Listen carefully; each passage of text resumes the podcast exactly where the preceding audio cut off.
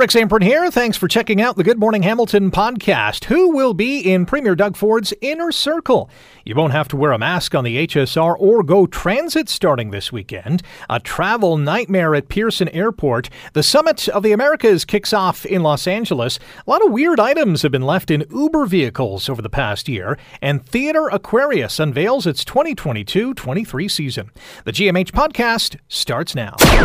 This is the Good Morning Hamilton podcast on 900 CHML. What a night and what a result!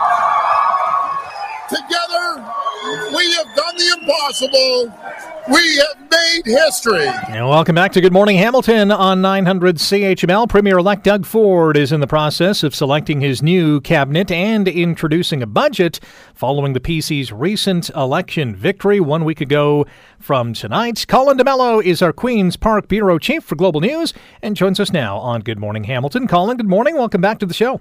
Good morning. Thanks for having me. Let's begin with the most intriguing part right now. That is the new cabinet. What will Doug Ford's inner circle look like? What are you hearing? So he actually has an embarrassment of riches, right? Doug Ford plus 82 other MPPs who were elected on that night so he's got 82 people from, um, you know, which to choose from. And he's got to balance a lot of things here, Rick, right? He's got to look at the old cabinet and see how many of those members are going to, you know, retain jobs or be promoted in cabinet. Then he's got um, all of these new members, some of whom are you know black caucus members who he's never had black caucus members before. So they might have a, a larger uh, role to play in this cabinet to make it as diverse as possible. He's got more uh, mpps from regions that the progressive conservatives have never won before. I'm thinking about windsor hamilton uh, places like parry sound muskoka york southwestern and in the northern ontario regions as well so he's got to look at all of these things and say, okay, well, how do I make a cabinet that balances all of these out to find the perfect equation so that everyone in every region is satisfied and he's got good broad representation on that cabinet? So, job number one is finding the next health minister. Uh, Christine Elliott decided not to run for reelection. She's retired from politics her shoes are really big ones to fill. There isn't really a natural successor that I'm seeing for for her, but there are a number of names that have come up. Prabmeet Sarkaria, an MPP from Brampton, who, you know, the Brampton region all went to the progressive conservatives. So he is one person who people have been talking about. Caroline Mulroney, who's always been a star for the progressive conservative government. Um, you know, we've heard names like Greg Rickford and Stephen Lecce, um, and, and a you know few other top performing cabinet min- uh, ministers in the past um, election because this person has to be a close confidant of Doug Ford and somebody who is in charge of a $75 billion uh, uh, bureaucracy um, and, you know, is still dealing with the fallout of COVID 19. So it's a big task, it's a big job, and that is number one the responsibility and the priority of uh, Doug Ford. Our guest on Good Morning Hamilton on 900 CHML, Colin D'Mello, Queen's Park Bureau Chief for Global News. Have you heard whether or not uh, the PCs are going to reintroduce the same budget that they unveiled before the election, or should we expect to see a few tweaks?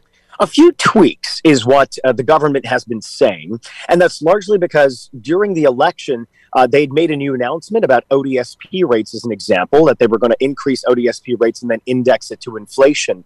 So that was not reflected in the original budget slash platform. So they're going to have to make a couple of adjustments to it before they reintroduce uh, the the spending document. But for the most part, uh, you know, what we saw then is what we are going to get again, right? About $160 billion over 10 years of all of this capital infrastructure spending to build new roads, highways, hospitals, long-term care homes, etc. The one thing we didn't see though, Rick, is what's going to happen with the operating budget? What's going to happen with the more immediate promises that the Ford government is going to uh, start doing. We didn't really see that. We saw these long term, larger projects. And so that's going to be the big question mark going forward. What are they going to do in the next four years, not the next 10 years? Last one for you, and you have about a minute. It's regarding Ontario's mask mandate uh, dropping for at least those on public transit will stay in place for the healthcare uh, facilities. Uh, has there been mostly positive or mostly negative reaction? Well, some hospitals are pushing back. They're saying, listen, we're going to uh, implement our own policies, own mandatory masking policies for any visitor who walks through the door. We might see more and more of that as uh, we get closer to the expiration date, which is on Saturday. I will say there is no surprise here. The chief medical officer of health has always said that we need to learn to live with COVID. That's been his mantra this entire year. And so this just fits in with that new vision of COVID 19. Colin D'Mello, Queen's Park Bureau Chief for Global News. Thanks for joining us today and enjoy your day. Thanks for having me. You're listening to the Good Morning Hamilton podcast from 900 CHML. First case of monkeypox has been confirmed in Halton region. Are you worried about it? 88% say no, 12% say yes. You have until 6 tonight to cast your vote. I'll recap the results for you on tomorrow's edition of Good Morning Hamilton. Yesterday, we asked you Ontario's mask mandate on public transit and in healthcare facilities is set to expire Saturday. Should it be extended? 61% said no, 39% said yes. Well, we heard yesterday from Ontario's Chief Medical Officer of Health, who said that most of the province's remaining COVID mask mandates will be lifted on Saturday, at least for public transit. So if you're on GO Transit or the HSR, you no longer have to wear a mask. If you're visiting a long term care home, you still have to mask up. Thomas Tenkate is a professor at the School of Occupational and Public Health at Toronto Metropolitan University and joins us now on Good Morning Hamilton. Thomas, welcome back to the show. How are you? I'm good. Thanks very much, Rick. Thanks for having me. Thanks for coming back on. Uh, I, th- I, thought the province was going to go this route in terms of the mask mandate, although I thought they would have made it mandatory still on public transit as well, just because of the marginalized population that really relies on public transit. What, what was going through your mind over the last 24 hours and what you thought the province uh, was going to do and what it ultimately did? Yeah, yeah. Well, well, definitely. Like I agree with you that, like I think transit is still one of those. Uh, areas that are, I think, from my, my perspective, is is a high risk setting because you've got a lot of lot of crowding. You've got uh, people indoors and in confined spaces for a long, long, reasonably long period of time, and you've got and people are mixing with a lot of other people that they don't normally mix with. Uh, and you know, as you said, there's there's a, a, range of people who who are marginalised and I think are at high risk themselves. So so from my perspective, I think transit is is is uh, is an area that should still require uh, mandates. And and I you know I noticed that uh, a number of the transit operators are, are really encouraging people to still wear masks. And uh, I definitely think uh, that's a good idea. That if you know I, I, would encourage everyone to still wear a mask on on transit. But uh, I know that once you you know once you pull the mandate, then a, you know a large number of people will will stop wearing them. Dr. Kieran Moore says he made the decision based on high vaccination rates and improvements in Ontario's COVID 19 situation. I mean, we're in a good spot right now, so it's nice to be rewarded, I guess, for our efforts. But as we know, the pandemic has thrown us a couple of curveballs over the last number of months, and another one or two may be on the way. We have to keep that top of mind as well. Yeah, yeah, definitely. Uh, I think for, from my perspective, you know, when I look at uh, the vaccination, uh, you know, the discussion about vaccination and high vaccination rates, you know, I agree that you know the the rate for for the two doses is is very high, but uh, you know the rate for the booster is is not is not where we where it should be. You know, uh, and so so from my perspective, uh, you know, the the vaccinate vaccination rate that we should be looking at is the, the triple dose, as in the, the booster. And and when we look at the numbers of people in hospital and uh, and in ICUs who are fully vac, uh, fully dosed with uh, two doses, you know that that's the largest largest number of people, and so so it really means that if you only have two doses, you're you're not being protected. So so I think that's a sort of a uh, from from my perspective, that it's sort of incorrect to say that we have a high vaccination rate because we really we really should be looking at the booster one and and and it's really not as high as it needs to be. Can governments or public health units or even the provincial uh, public health ministry um, say that listen, everyone needs that third dose um, in order to be considered fully vaccinated? Can they can they go back to that? Because what's the penalty if you're not?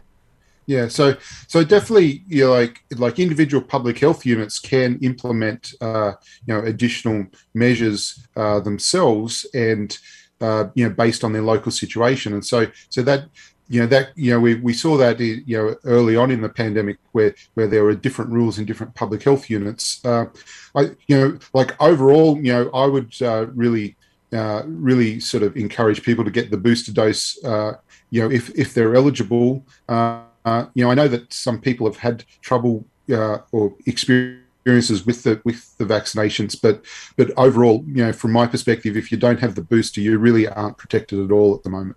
Last one for you. Halton Region has reported its first case of the monkeypox virus. Uh, the infected person is currently isolating at home. Should we be concerned about monkeypox? I, I think at this stage, I, I don't think people should be. It, it's going to be you know very uh, very isolated, uh, and you, it's really about very close contacts. And so, so if there is a case, uh, you know, what I understand is the public health authorities are really clamping down and really uh, managing the very close contacts uh, very rigorously. So, so at this stage, I don't think people should should be worried, but we should, uh, you know, keep an eye on it. It's good to hear, Thomas. Always appreciate your time. Thank you for joining us today, and have a wonderful day. Yes, you too. Thanks very much, Rick. Thank you. Thomas Tenkate, professor at the School of Occupational and Public Health with Toronto Metropolitan University. You're listening to the Good Morning Hamilton podcast from 900 CHML. I said, Can I just get my bags? I had a ride to Buffalo all set up and I had a JetBlue flight from Buffalo. I just need to get out of this country, out of this airport. This is the worst airport on earth. I'm telling you, there's no other airport like this. That is a social post from former NHL player Ryan Whitney, who was at Pearson Airport a few days ago and really ripped it to shreds in this video. And he's not alone. A flight tracking website says 28 of all departure, 28% that is, of all departures from Toronto were delayed on Tuesday. 32% of arrivals were delayed on that day. And that put Pearson in the top 10 worst delays of all major airports. Toronto Mayor John Tory calling the delays and long lineups unacceptable. What is going on at Pearson International Airport? Marty Firestone is the president of Travel Secure and joins us now on Good Morning Hamilton on 900 CHML. Marty, good morning. Welcome to the show. Good morning. Thank you for having me. What's happening at Pearson these days? Well, I'll tell you firsthand because I just returned two days ago from uh, Greece, so I know exactly what I saw. Let me start off by saying this is not proprietary to Canada. I was seeing airport delays, Tel Aviv, Santorini, Athens. It's a mess everywhere. But at the end of the day, the problem is I call it a domino effect. Everything is getting delayed and it's backing each and every other section up. So when you land, you don't get off the plane anymore like you used to. You sit on there until they tell you it's time. So why is that? Is it screening? Is it random testing? Is it uh, customs? Yeah, great question.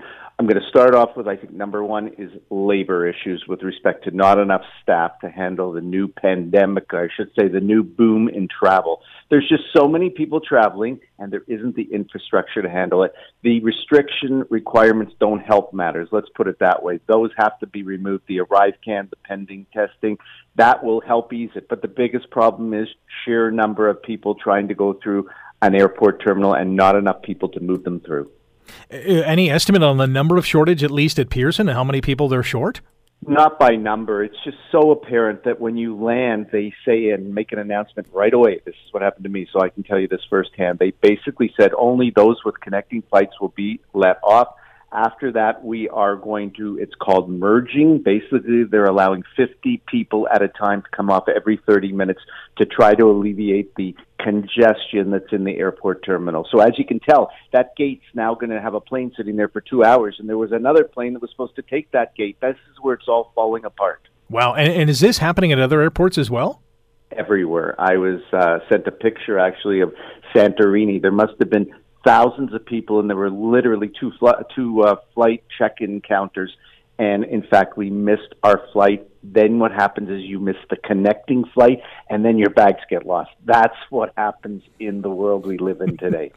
wow, Marty Firestone is the president of Travel Secure. We're talking about flight delays, whether it's arrivals or departures at Pearson, and obviously, as uh, Marty tells us, around the world as well. Are are vaccine mandates slowing down the system at all? Are those still in play? Absolutely. I mean, how is it happening? It's happening through that ArriveCAN doc, which has to show your proof that you have a double vaccination. So that in itself is a dilemma to fill it out for many. Okay. Then when you get to the terminal, they basically review those questions with you again. It's all redundant. And when that airport moves right, it moves right because it's all figured out 15 seconds for this person, 15 seconds for that. When it becomes three to four minutes for that person, that's when the whole thing backs up and all the problems begin. I understand the past few days, especially at Pearson, have become pretty bad. Is that because there's a thirst to travel again? Very much so. Let's assume that 45,000 people are passing through the terminal. The fear I have and why I don't think this is going to get better soon is that's not the number when you're in the height of the summer. That's up to 85,000, okay? Well, if they can't handle 45, how are they going to handle 85? Even though they are making efforts to, to grow the labor force, it just doesn't happen overnight. You don't push a button. So, should air travelers consider other airports like, uh, I don't know, Buffalo, maybe elsewhere in the province, or is it just they're going to run into the same situation? No, I'm advising pack your patience. I think, listen, you're getting away. This is really positive news in a roundabout way. Travel's back bigger and better than ever. Just understand it's not the old travel, it's the new travel. The new travel has your plane landing and you not running to the up, up uh, above bin and getting out your, your suitcase. you, you basically sit now until you are told to leave the plane. As long as you can accept that, and not call your family to come pick you up when the plane's wheels hit the ground and know that it could be a three to four hour wait after that, you'll be okay. But if you're going to get aggravated or upset, that's the, that's the problem. So, how much extra time are people waiting in airports on planes cumulatively? How much extra time are we wasting? So we got two areas here. Departures, that's definitely a problem where you have to be there three to four hours earlier because you just don't know how long those lines are going to be and how long it'll take you to get through customs security and onto the plane. That's one thing you have to consider. The arrivals is a real problem because you have no idea what's waiting you. So it could be hours and hours and hours versus typically just getting off, going through customs, getting your bag, and then going out to the front and waiting for a cab or limo there that used to line up. Hundreds of them that are now coming sporadically one at a time. So the whole system is backed up in each and every area. Wow. Marty Firestone is our guest on Good Morning Hamilton on 900 CHML, the president of Travel Secure. Uh, Marty, you've been around the world, most recently just uh, off a trip. Is anyone doing it better than others? This is what leads me to believe that the COVID restrictions that are being required in Canada really aren't going to change things, even if they're removed, because there are no COVID restrictions in Tel Aviv or Athens or uh, Santorini in this case, and it's still bad. So it would lead me to believe it's simply one thing, and that is tremendous increase in travel not enough infrastructure at the airport level to handle that increase. The COVID restrictions are secondary, in my opinion, at this point. So, the big question I think many of our listeners are wondering is is this the new norm, or are we going to see some improvement down the line? I think it's very much the new norm because even if there is improvement, it's going to be offset by increased travel. So, I think you got to get through this whole year you got to be prepared and staffed up for next year with respect to summer travel. But I don't think it's going to get any better because even after they increase labor forces, the travel increase is going to double that increase, and you're still going to be no farther ahead. Oof. Marty, appreciate your time. Thanks for joining us today. Thank you for having me. Take care. That is Marty Firestone, president of Travel Secure. A uh, little more info from Ryan Whitney, who again was at Pearson Airport a few days ago and did not have a good time at all. Be here at 5 a.m. They said. So I got here at 4:55. I wanted to be five minutes early. So I wanted to be three hours and 55 minutes early. I get here. This woman says, "Oh." We booked you actually on a flight from here to Montreal and then Montreal to Boston, but that leaves in 50 minutes and you can't make it. They never sent me an email. They just, I, I, I started laughing. I mean, what are you, what are you gonna do? It was either that or like cry. I said, can I just get my bags? I had a ride to Buffalo all set up and I had a JetBlue flight from Buffalo. I just need to get out of this country, out of this airport. This is the worst airport on earth. I'm telling you, there's no other airport like this. Ryan Whitney, former NHL player, clearly at wits' end and uh, in disgust at what happened to him at Pearson International. You're listening to the Good Morning Hamilton podcast from 900 CHML. Whether it's new threats, new technologies, or shifting geopolitical realities, it becomes all the more important for friends and allies like Canada and the United States to continue working so closely together. That is the voice of Prime Minister Justin Trudeau, who's going to meet with U.S. President Joe Biden and others as part of the Summit of the Americas today. Welcome back to Good Morning Hamilton on 900 CHML. Let's dive into the summit, find out what is uh, all the uh, fuss about and what all the chatter is going to be about with Reggie Cecchini, Washington correspondent for Global News. Reggie, good morning. Welcome back to the show. Good morning. Now, this summit has a little bit of controversy to it because not all the countries in the Americas are involved. What's happening? Not all the countries in the Americas are involved, and at the same time, other countries who were upset about the decision to not involve those countries didn't send heads of state and instead sent uh, other representatives from the countries. Essentially, what we had here was the Biden administration saying that they did not want um, authoritarians to be a part of these this summit that really is to try and promote democracy throughout the Americas. So we saw, uh, you know, uh, Venezuela not invited, Cuba not invited, and because of that, the president of Mexico didn't go. The president uh, of some South American countries didn't go. President Biden says that this is not going to get in the way of the ultimate objective and goal of this in strengthening relationships, but it does go to show that there are still strained ties with the United States and allied and friendly nations in the Americas that have been strained for years. Disappointing that Mexico is not going to take part, given that they're a part of NAFTA. Absolutely, uh, and this would have been an opportunity for not only Joe Biden but also for the Prime Minister to be able to carry out these kind of trilateral, three amigos style um, conversations on the sidelines to discuss things like critical supply chains, which were obviously hampered earlier this year when there was a supply chain blockage because uh, of the border uh, and bridge situation in Ontario. But at the end of the day, there will still be opportunities for uh, the prime minister, for uh, the president, and for other leaders to be able to talk about things that are of critical importance, like climate change, like migration, like healthcare. This is going to be a key component of these conversations. So, what do we expect to come out of this summit? Are there any hard and fast resolutions that'll be adopted? Well, there are big deals that are coming out of the United States where there's going to be a pledge for hundreds of millions of dollars for food security for some of these nations. There's going to be a pledge to uh, develop hundreds of thousands of healthcare positions uh, across the Caribbean and across South America in order to prepare these countries for the future along uh, with dealing with climate change. This is a big deal for Joe Biden. This is also a big deal uh, for the prime minister. But immigration is really also going to become a key focus here. And that is because so many of these countries lose uh, their own citizens, their residents to the these migration routes into the caravans that ultimately look for refuge in the United States or Canada, it becomes a politically divisive issue, and there are opportunities here uh, for the U.S. and for Canada to work with these nations to keep people in their own countries by providing them with opportunities. Our guest on Good Morning Hamilton on 900 CHML is Reggie Cecchini, Washington correspondent for Global News. You're listening to Good Morning Hamilton on 900 CHML. NORAD has come up in conversation over the last number of weeks with Chinese planes buzzing around and Russian forces making excursions into the Arctic. what's the focus around NORAD?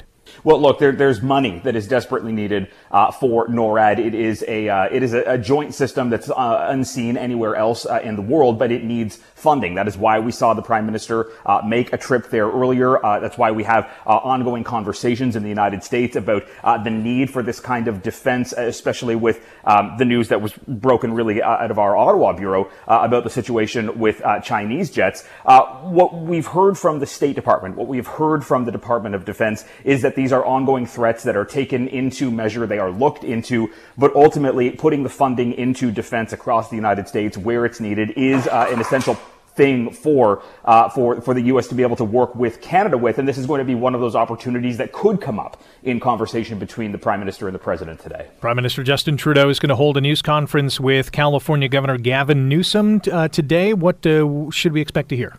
Well, I mean, look, there's there's you know any kind of number of things that can come up uh, between the two. There's also expected to be uh, conversations with members from the private sector as well, opportunities to get the private sector to get uh, other leaders of government involved. Look, climate change is a big deal for uh, Governor Newsom in California, obviously uh, with a water crisis impacting the state, with forest fires and extreme heat impacting the state. This is an opportunity to expand conversations about how uh, governments, whether they are one level or one level below, can work with each other in order order to learn from each other and assist each other when it comes forward to, to issues that may impact both sides.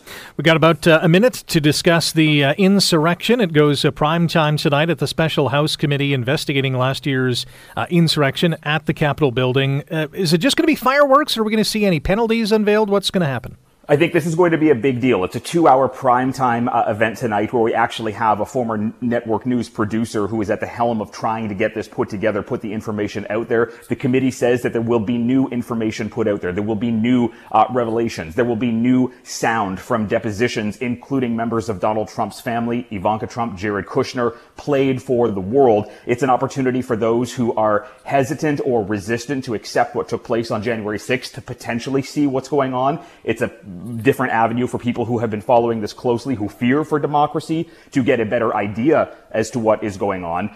The pre- former president sees this as nothing more than a political witch hunt. This is going to be a potential big first for this committee, the first of seven upcoming hearings. So I'll start popping that popcorn. Reggie, appreciate the time. Thank you. Reggie Cecchini, Washington correspondent for Global News. That should be an exciting event uh, tonight. If you're interested in that sort of thing, who knows, something explosive might be unveiled. You're listening to the Good Morning Hamilton podcast from 900 CHML. People forgetting a lot of things in their Uber vehicles, or at least not their Uber vehicles, but when they book a ride, hop into a vehicle, get to where they're going, Uber vehicle takes off, and they're like, wait a minute, I left my hibachi in there, my big screen TV. Come back. Uber releasing its annual list of items that passengers leave in their vehicles.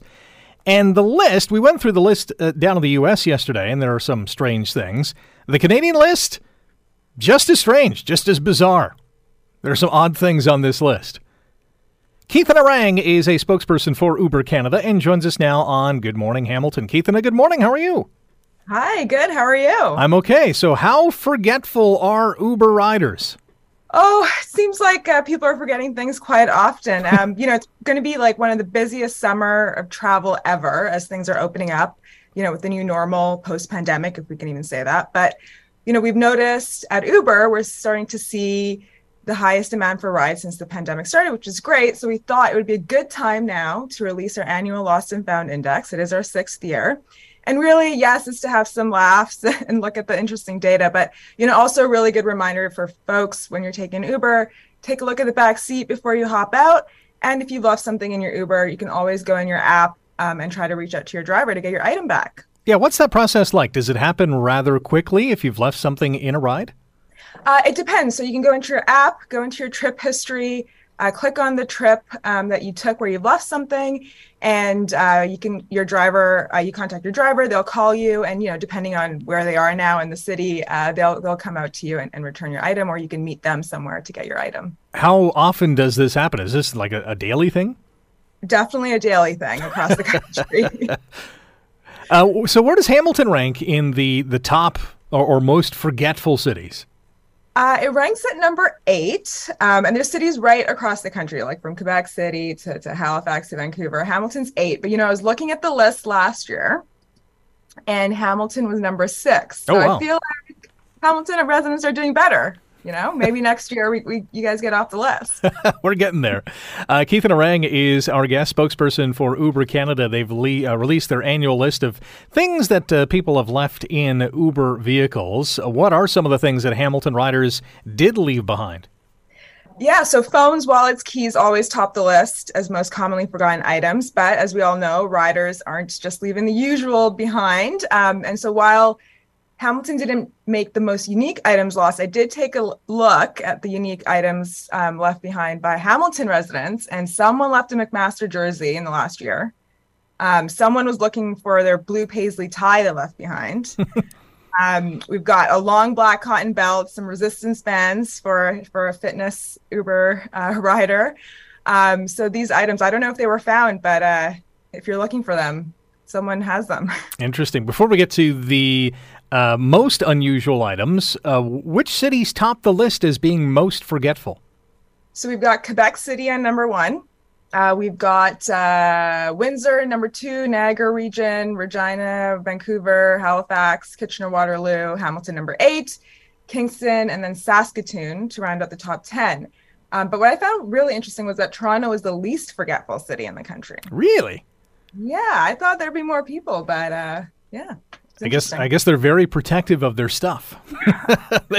don't leave it out of their sights. Um, okay, so let's get to the list of most unusual items. What strange things have been left in Uber vehicles here in Canada? I think the one that was really interesting to me was gold teeth grills in Toronto. Wow. That was the most interesting. Then the other stuff that I always find interesting is food items. So there's a tiramisu cake in Kingston and a sub sandwich in Halifax. The reason why I find food interesting is because you know you've actually reached out to your driver to f- get this food back, and I don't know what state this food's going to be. like I don't think that cake's going to be really good. Yeah, probably not. Um, and then the other interesting thing was a scanner in Windsor. So I'm wondering if people are like going back to the office now, taking their equipment back. But scanner, I don't know. I don't know who's using scanners these days. Guess there's still some utility there. Yeah, I guess, and that's something that's not rather small. I mean, you you notice that in the back seat. Right. Um, and then the other one, which I can't even pronounce, but I think it's the lab- Labradorite crystal in Winnipeg, which is like a healing crystal, which could be quite large. There's some that are quite large. So that was an interesting one for me too. Wow. Uh, some some things on the uh, the U.S. list were kind of interesting as well. They had uh, a brown tortoise, uh, a metal leg, 500 grams of caviar, 40 chicken nuggets, some tater tots, even a fingernail. Um, so there, there's the comparison between Canada and the U.S. Uh, a lot of odd things left in back seats. Yeah, I did look at the US one as well. I guess because your population is higher, they've just gotten so much more stuff that they're leaving behind, but Yeah. definitely interesting. What should uh, riders know when they enter uh, an Uber in terms of lost and found and things that they should just be looking out for?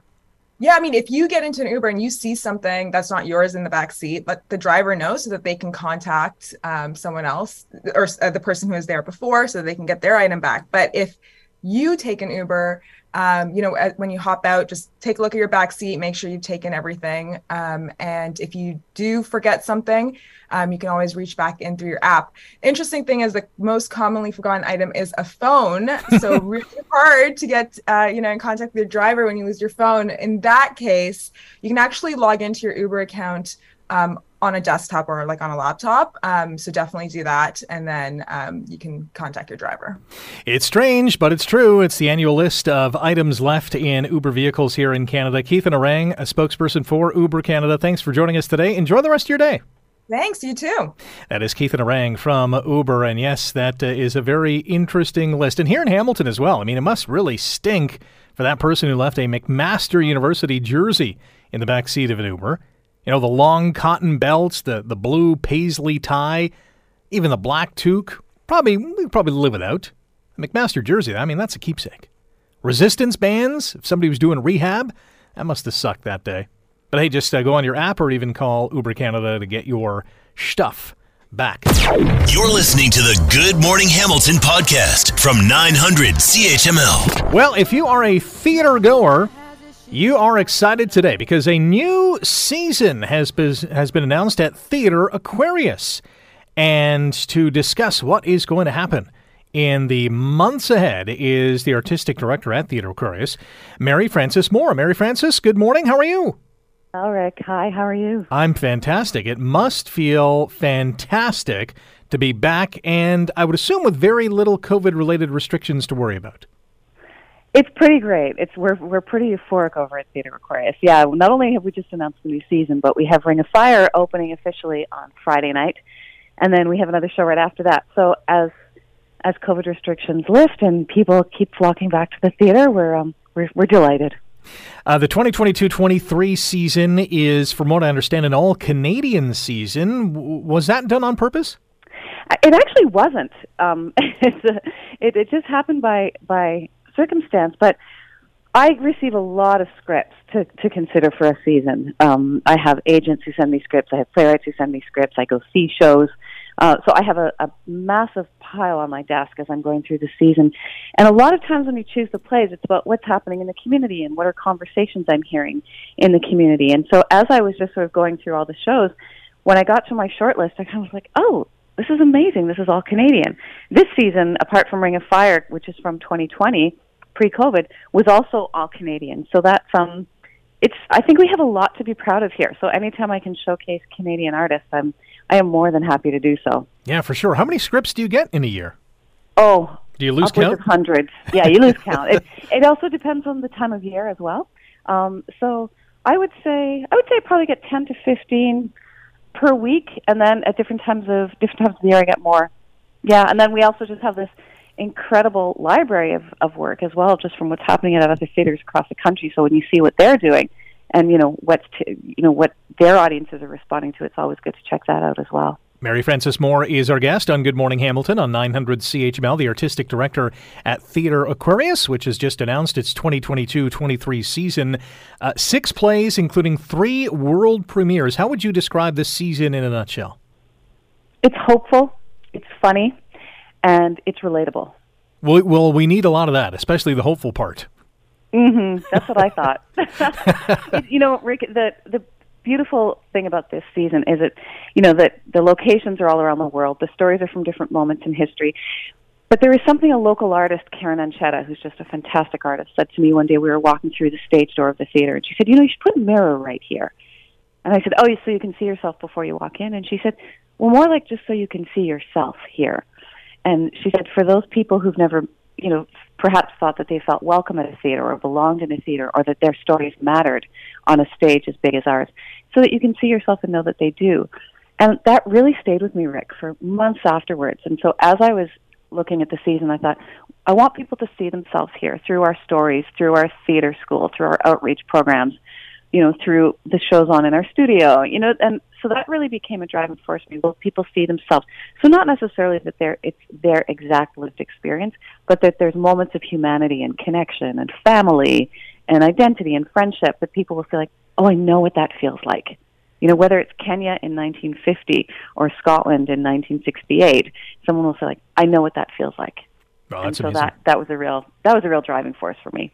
The uh, the names of the plays that are being released uh, at Theatre Aquarius this year: Salt Baby, Serving Elizabeth, A Hamilton Holiday, The Extinction Therapist, The Gig, and Maggie. Is there one that sticks out to you that you're really excited about?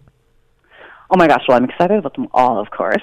but um, Maggie is a play written by Matt Murray and international recording artist Johnny Reid. A lot of people will know Johnny's music.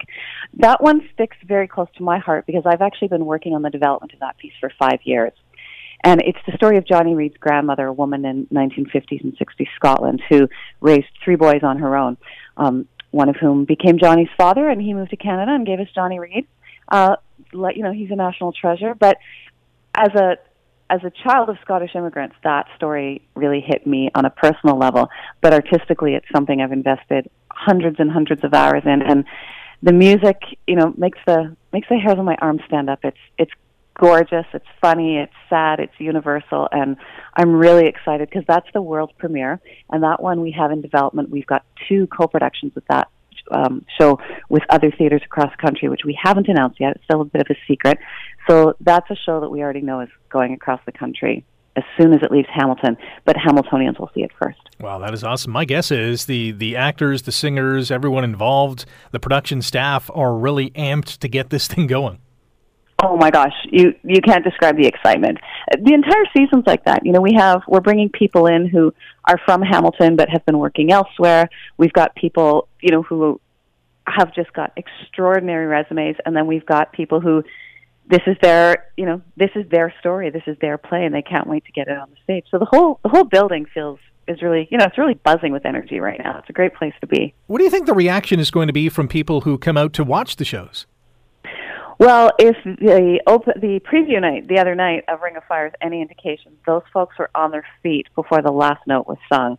Um, the response was incredible. People are happy to be back, you know. And something we did was we sent a survey out to our subscribers saying, like, what do you need to come back to the theater to feel confident, to feel safe? And our subscribers really let us know what they wanted, and so we just keep taking our cue from them. So you know, I think people people are ready to be back. They're excited to to mingle, to listen to music, to see stories, to connect with each other, and we're we're just thrilled with the loyalty of our subscribers and and the spirit of our single ticket buyers because um, they're they want theater, and that means the world to us.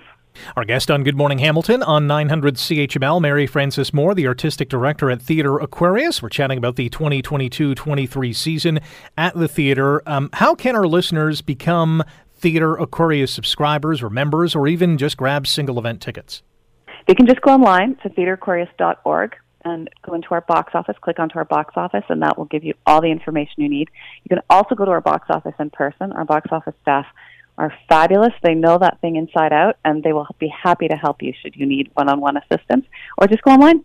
We're we're all over the place. We're, we're we're on Instagram, we're on Facebook, we're on all the socials, and our website is theatreaquarius.org. And when is show number one? When does the season officially kick off? Show number one starts September 16th with Salt Baby. That's Falen Johnson's show, and Falen is a Six Nations writer currently living in Montreal, and uh, we're thrilled to bring her home with this show. It's going to be a lot of fun. Mary Frances Moore, thanks for joining us today. Best of luck with the 2022 23 season. Oh, thanks so much. You have a great day. You too. Mary Frances Moore is the artistic director at Theatre Aquarius. And uh, yeah, you can go online, visit the box office at 190 King William Street. Sounds like an exciting campaign ahead. Thanks for listening to the Good Morning Hamilton podcast. You can listen to the show live weekday mornings from 5.30 to 9 on 900 CHML and online at 900CHML.com. The Good Morning Hamilton podcast is available on Apple Podcast, Google Podcast, and wherever you get your favorite podcasts podcast. I'm Rick Zamperin. Thanks again for listening. And don't forget to subscribe to the podcast. It's free, so you never miss an episode. And make sure you rate and review.